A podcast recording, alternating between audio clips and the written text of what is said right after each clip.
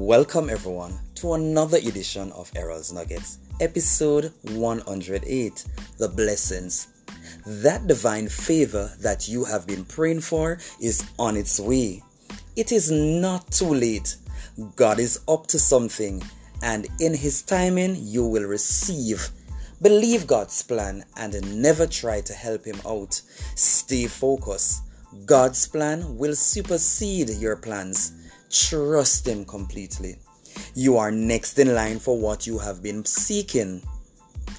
You are going to be flabbergasted. You deserve the best, and so God is putting that extra touch on your blessing. Get ready for instantaneous breakthrough. Start to thank God for your blessings. Stay in line, wait patiently, and be grateful. There is no limit to what God can do, so remove the doubts and worries. Remember, everything's possible. I am Errol Campbell, and I decree that your blessings are very near. So exercise your faith and wait.